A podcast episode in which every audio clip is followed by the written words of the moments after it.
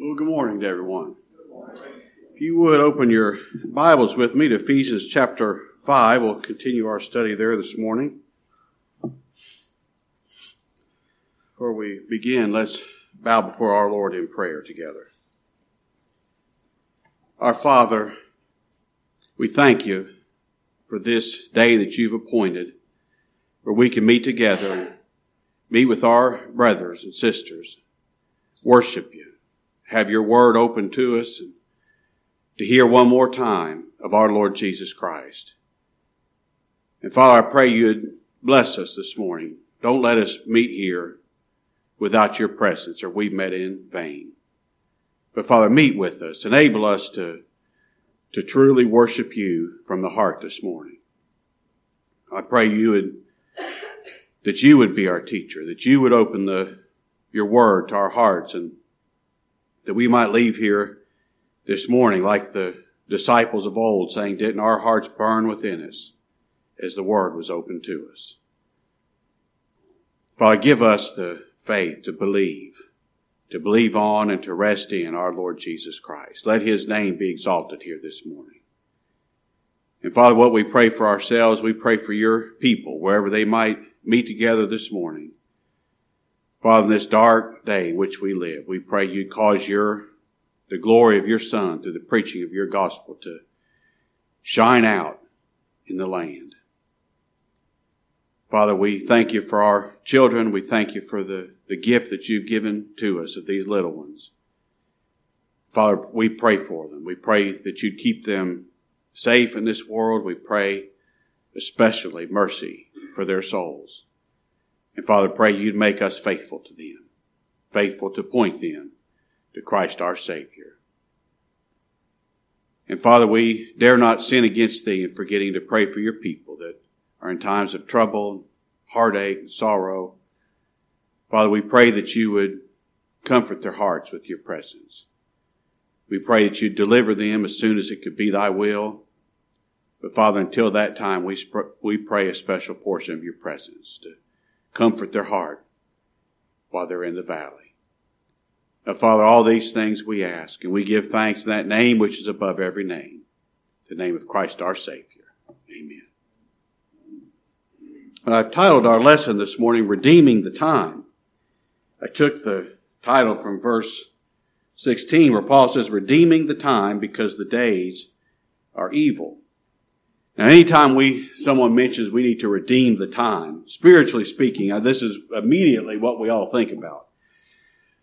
Well, I need to quit wasting so much time on earthly things. I need to to spend you know all my time in prayer and, and reading the Word and, and study, listening to, to messages on sermon audio. I'm wasting too much time on, on the things of this world. I, I've got to spend more time on those spiritual things.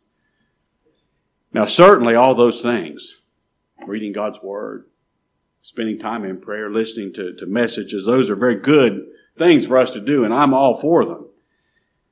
And it, a believer will do those things. A believer will pray a believer will have a need to, to read God's Word because it's the, the children's bread. I was at a meeting in another place some time uh, ago, and uh, many years ago, and uh, Brother Charles Pennington was going to preach, and they uh, right right before he got up to preach, they they sang this song about how you know believers ought to to love the Lord, believers ought to believe the Lord, believers ought to pray. And by the time that song was over, there's five or six verses to it. By the time that song was over, Charlie was mad. Aaron, you were there. You and I went, remember? I mean, he was mad. And I was glad Aaron was with me because I thought, we're going to fist fight our way out of this place. I mean, Char- but he's right. He, Charlie Gups, now, a believer will pray.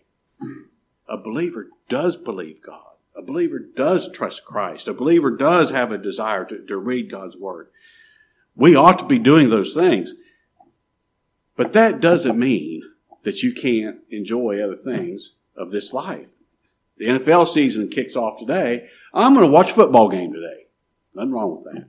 There's nothing wrong with, with reading some sappy romance novel or a book or spending time on whatever hobby, you know, you like. God made these things in this world for his, his children to enjoy.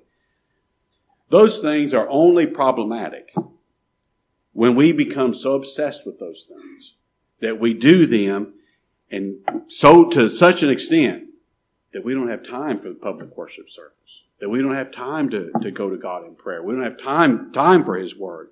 We have a problem when we focus so much on those things that we're not looking to the Savior, that we're not thinking of Him, that we're not worshiping Him.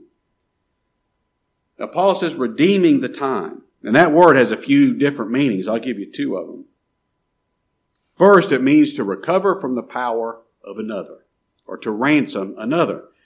Now, that's what Christ has done for us, it? He's ransomed us from the power of the law. He's delivered us from, from the power of our sin. He's redeemed us. But second, this word redeemed means to, to make wise, sacred use of. It means to buy up for one's own use. Make wise, sacred use of. Now that's what Paul's telling us to do. Make wise, sacred use of the time that God has given us here on this earth. And from our text this morning, I want to give you six ways that we can redeem the time in our everyday lives to make wise, sacred use of the time that God's given us. And the first one is this walk with some wisdom. Verse 15, Paul says, in, uh, well, verse 14, he says, Wherefore he saith, Awake thou that sleepest, and arise from the dead, and Christ shall give thee light. Now see then that you walk circumspectly, not as fools, but as wise, redeeming the time, because the days are evil. Wherefore, be ye not unwise, but understanding what the will of the Lord is. Now, Paul says, since God has wakened you, you know, you're not, you know, don't do this to waken yourself up or give you spiritual life. Since God has wakened you, since He already has given you spiritual life, see that you walk like it. See like, see that you walk like you got some light. Walk circumspectly, Paul says, and the word means accurately and diligently. Now, the only way any of us can walk accurately is by diligently trusting Christ. That's the only way we can walk accurately. Walking accurately is truly believing Christ is my righteousness. My morality is not my righteousness. My, my morality and my good works and my good Christian living don't add to my righteousness. Christ is my righteousness. He's all of it. And then walking like it, acting like it. Now, how can I, how can I walk? How can I conduct myself in such a way that I really believe Christ is my, is my righteousness? He's the righteousness of all of his people. Well, I thought of this. I cannot walk acting holier than thou. I cannot be so judgmental and harsh on people, remembering Christ is their righteousness too. just like he's mine. Just like he's mine. And if we're wise, we'll trust Christ.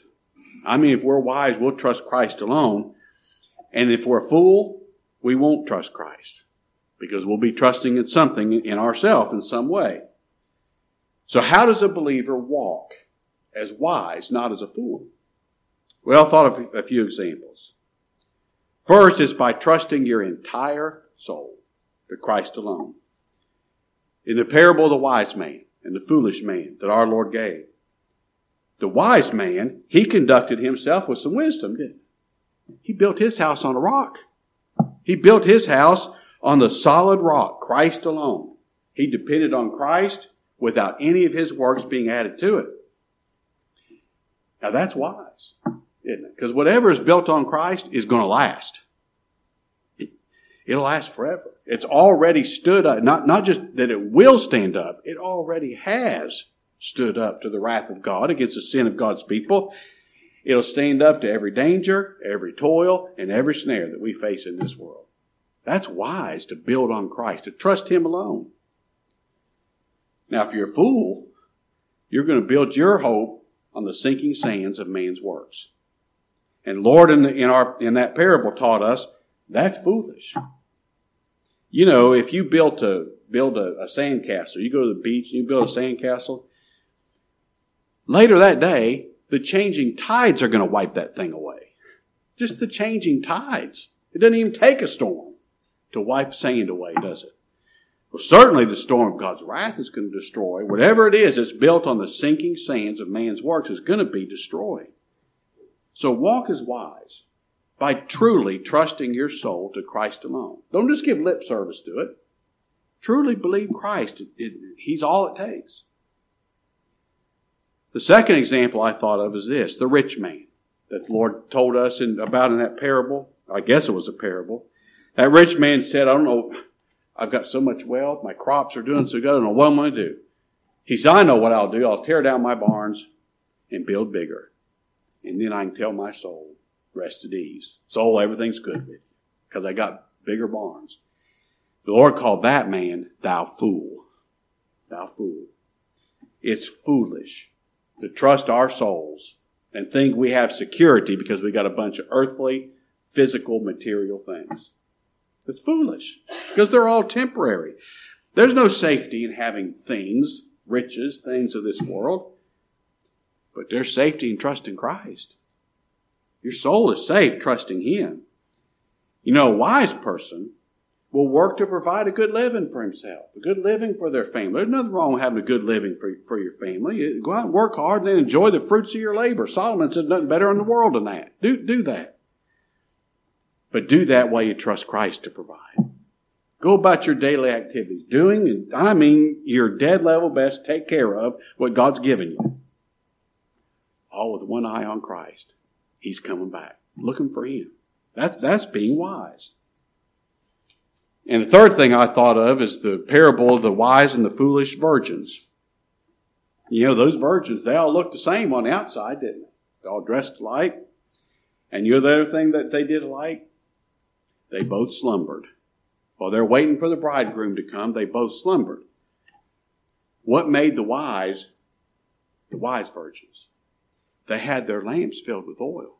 They're already filled with oil, and that's a picture of the Holy Spirit. And I'm going to talk more about that in, in here in just a second, being filled with the Holy Spirit. The wise were filled with grace. That grace in the heart. The flesh is still the flesh. The flesh is still weak. That's why they slept while they're waiting for the bridegroom to come. But they had grace in the heart. Now, if you would walk as wise, not as fools, walk knowing this salvation is in the heart. Salvation is a heart work. It, Salvation is something only God can do for me. I need to be filled with the Spirit. Well, I can't fill myself. I need God to fill me. So walking as wise means to conduct yourself, living your life seeking Christ. Always knowing that you're always in need and asking, asking God, God give me life. God, God keep me. God bless me. God keep me from myself. That's walking as wise. And the last example I thought of is Psalm 14, where David said, The fool has said in his heart, There is no God. That's a fool. That's a fool. Somebody claimed they're an atheist. That's a fool. Everybody knows God is. But you know, David's not really saying that what they're saying that there is no God. If you look at that this afternoon, you'll see that those words, there is, is in italics. That's been added by the translators what David actually wrote is, the fool has said in his heart, no God. No.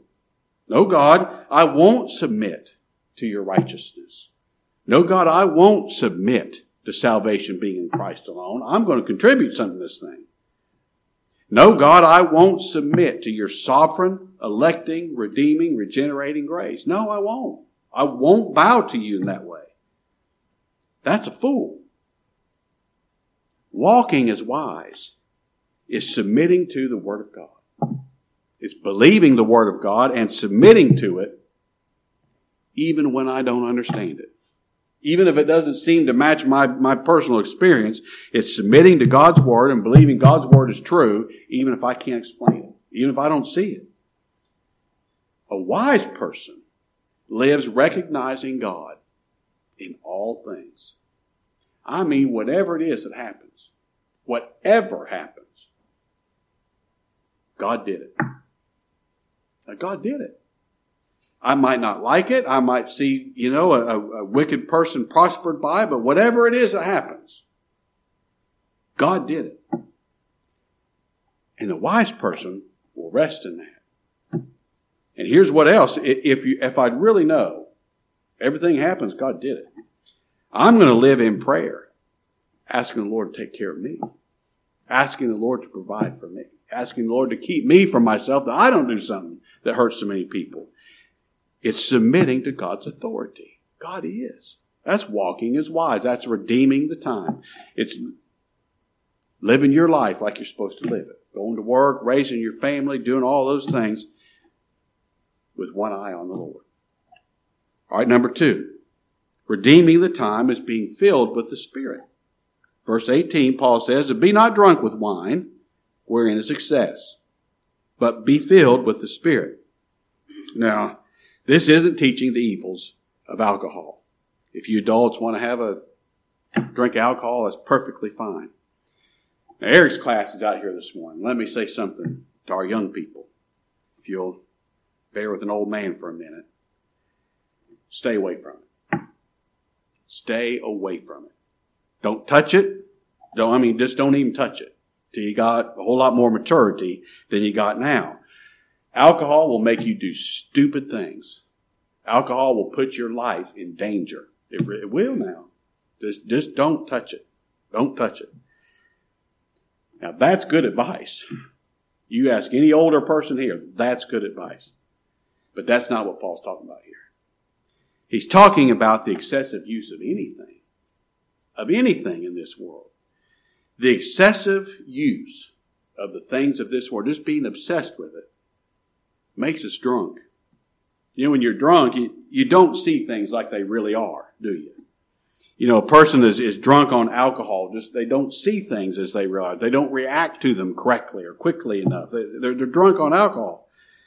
Well, if we're drunk on the things of this world, we're so taken up. We just, the things of this world are so right here to us that we don't see the spiritual truth of things. If we're drunk on this world, we don't see how temporary these things are.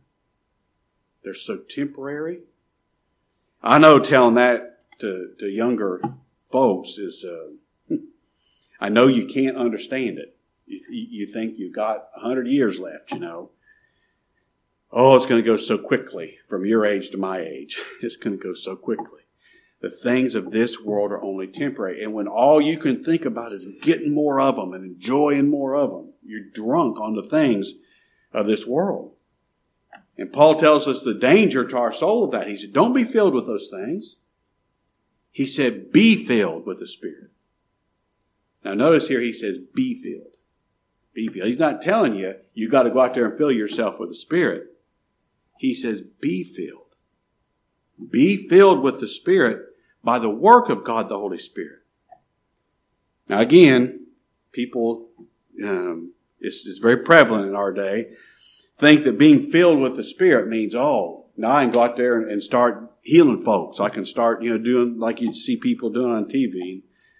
Just let me tell you, 100% of the time that you see that in this world, it's a, it's a fake. It's a fake. If somebody could really do that, they'd go down here to King's Daughters this afternoon and empty the place out. It's a fake. It's not true.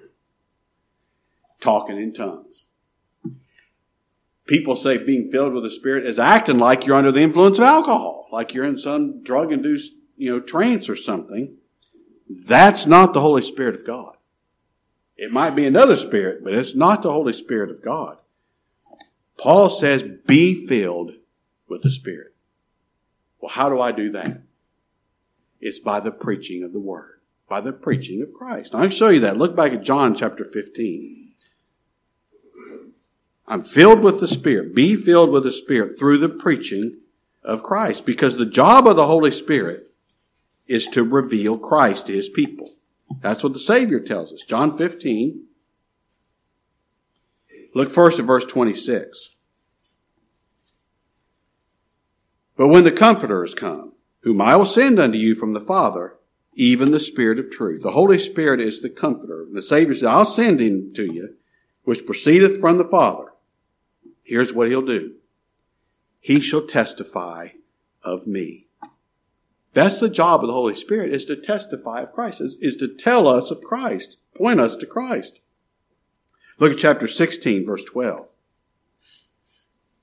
I have yet many things to say unto you, but you cannot bear them now. Howbeit when he, the Spirit of truth, is come, He will guide you into all truth. Now look at this. For he shall not speak of himself. But whatsoever he shall hear, that shall he speak, and he will show you things to come. He shall glorify me. For he shall receive of mine, and shall show it unto you. All things that the Father hath are mine, therefore said, said I that he shall take of mine, and show it unto you. Now you see that. The Holy Spirit's not going to glorify himself. Isn't that what Savior said? He's not going to glorify himself. He's, he's not going to enable you to do miracles and do these wondrous things so that when people see you, they're impressed with the Holy Spirit. That's not his job. The Savior said he's not going to glorify himself. He's not going to speak of himself. He's going to point people to Christ. The job of the Holy Spirit is to reveal Christ so that people, sinners, God's people, are impressed with Christ. The job of the Holy Spirit is to reveal Christ to us so we see him so clearly. We're so impressed with him. We'll trust our entire soul to him. That's the job of the Holy Spirit. Now, if you want to be filled with the Holy Spirit, tell you what to do. Be where Christ is preached.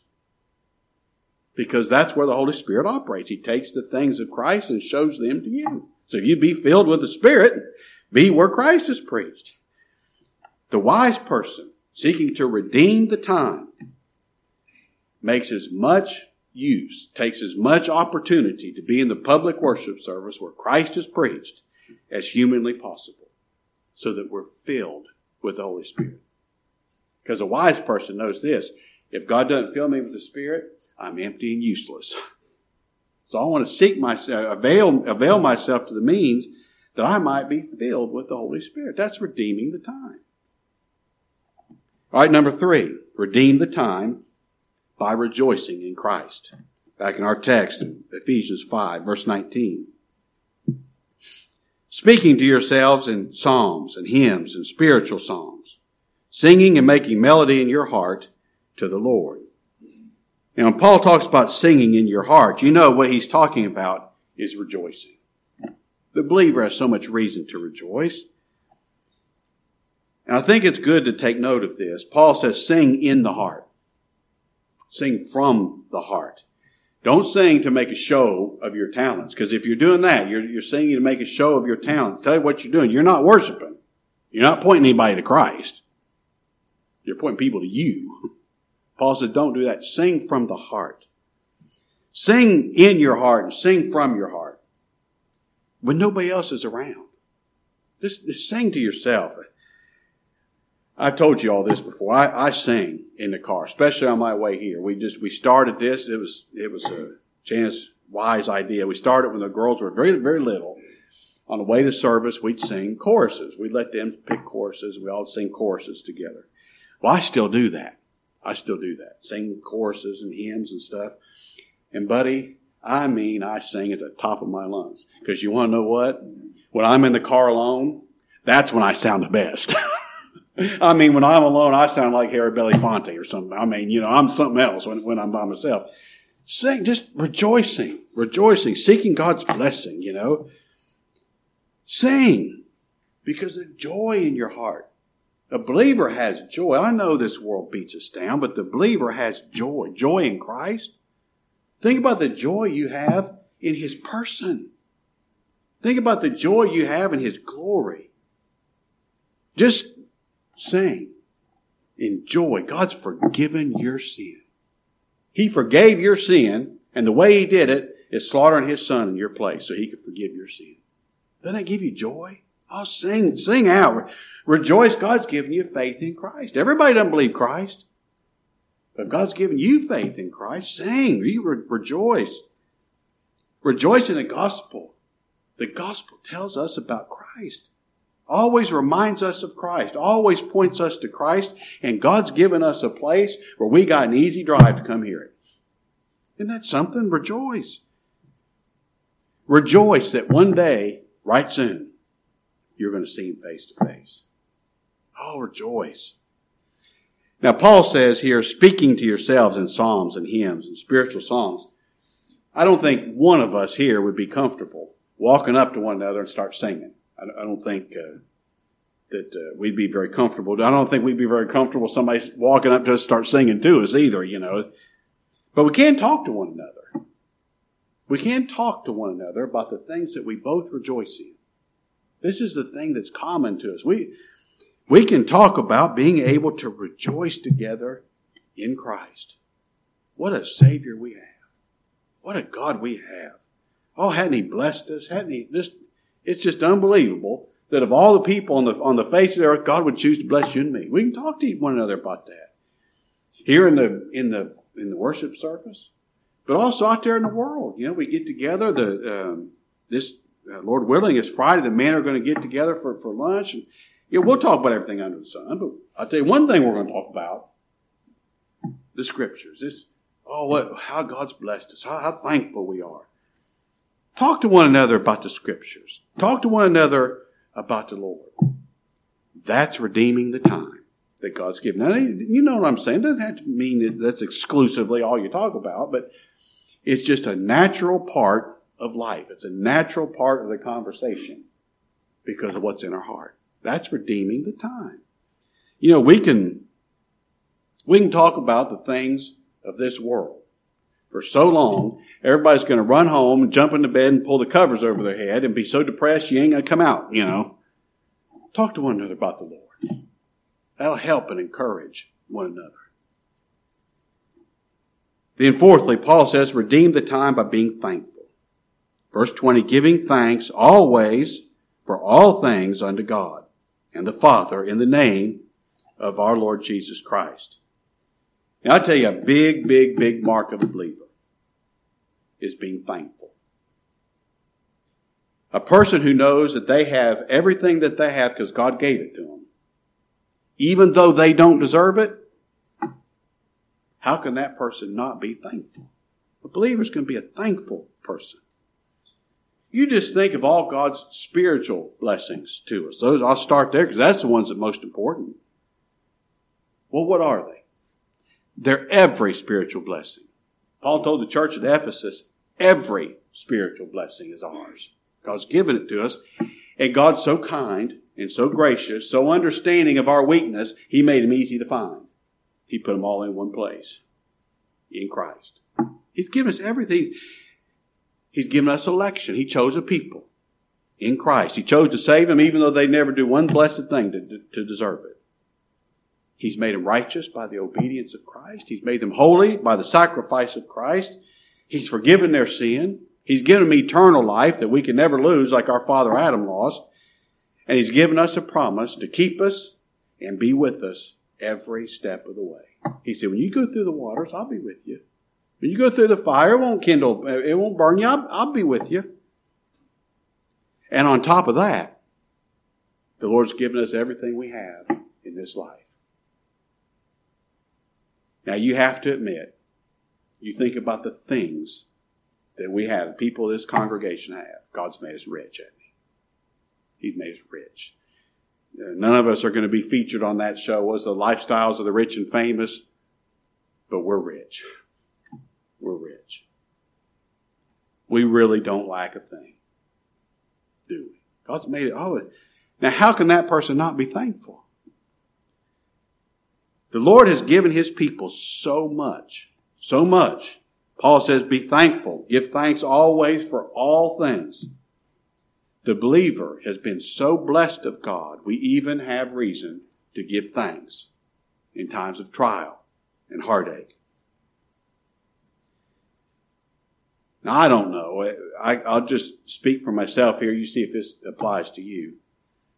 It's probably impossible for us to truly give thanks for the pain and the suffering that goes along with the trial. It's probably hard for us to say, Thank you, Lord, for filling me with this pain, filling me with this sorrow, filling me for this heartache that hurts so bad. It's probably hard to, to, to, to give thanks for that. But I tell you what the believer can give thanks for when God sends those things. We can thank God He's given us grace sufficient for the trial that He sent. He sent the severity of the trial, and He sent grace that matches it. Grace that's sufficient for it. We can give thanks when the trial's over. We can give thanks that the Lord taught us something about Himself that we couldn't have learned outside the furnace of, of, of trial. I can be thankful. The Lord sent something to me. Now, I'm not giving thanks for, for the pain. that, that would be disingenuous, but I'm thankful for this. I learned to trust the Lord more because of it. He taught me more of Himself and taught me to trust Him more. I can be thankful for that.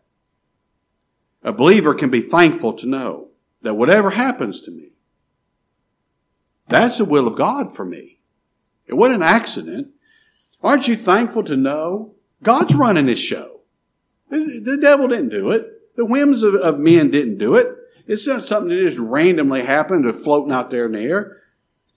Whatever it is happens to me is God's eternal will and purpose coming to pass. Now I'm thankful to know that. This is God's will. This is God's will. And I'm thankful to know this. As painful as it might be for me, as difficult as it might be for me, somehow God's going to bring, bring good out of this. I may never see it, but God's going to bring good out of that. I promise you that because that's what He said. I'm thankful for that. Thankful. Then, number five, redeem the time by being submissive. Paul says in verse 21 submitting yourselves one to another in the fear of God. Now, Paul says, live submitting to each other.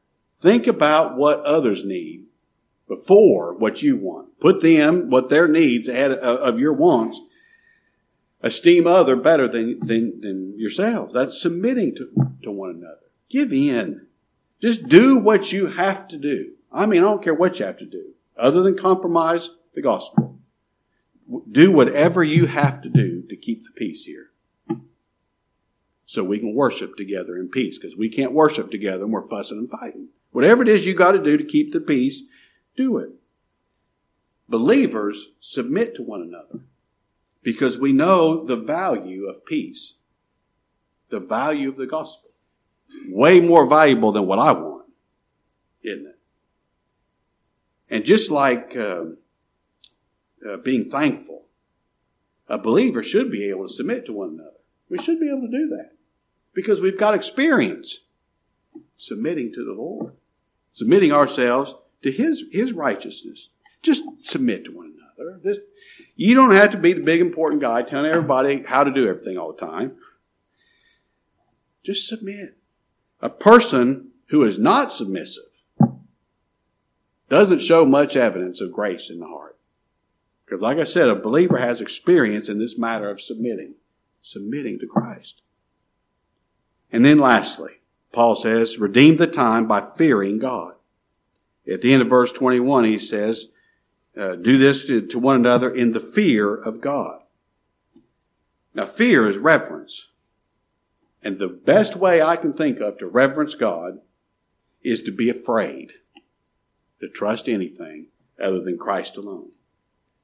Now, we should constantly fight what this world tries to, to thrust upon us. Its ideas and its ways are contrary to God. We have to fight against that. Be afraid of doing things the world's way when it's against God's way. Be afraid of that. And we have to constantly fight the old man. I mean, you know, all of our battles don't come without. The hardest ones come from within. Constantly fight that old man. That old man is constantly trying to get us to trust self instead of trust Christ alone. Now fight that for all you're worth because you're afraid to trust your soul to anything other than Christ alone. And if the Lord will enable us to do that, we'll live our lives redeeming the time that God's given us. Hope that'll be uh, helpful to you. Lord bless you.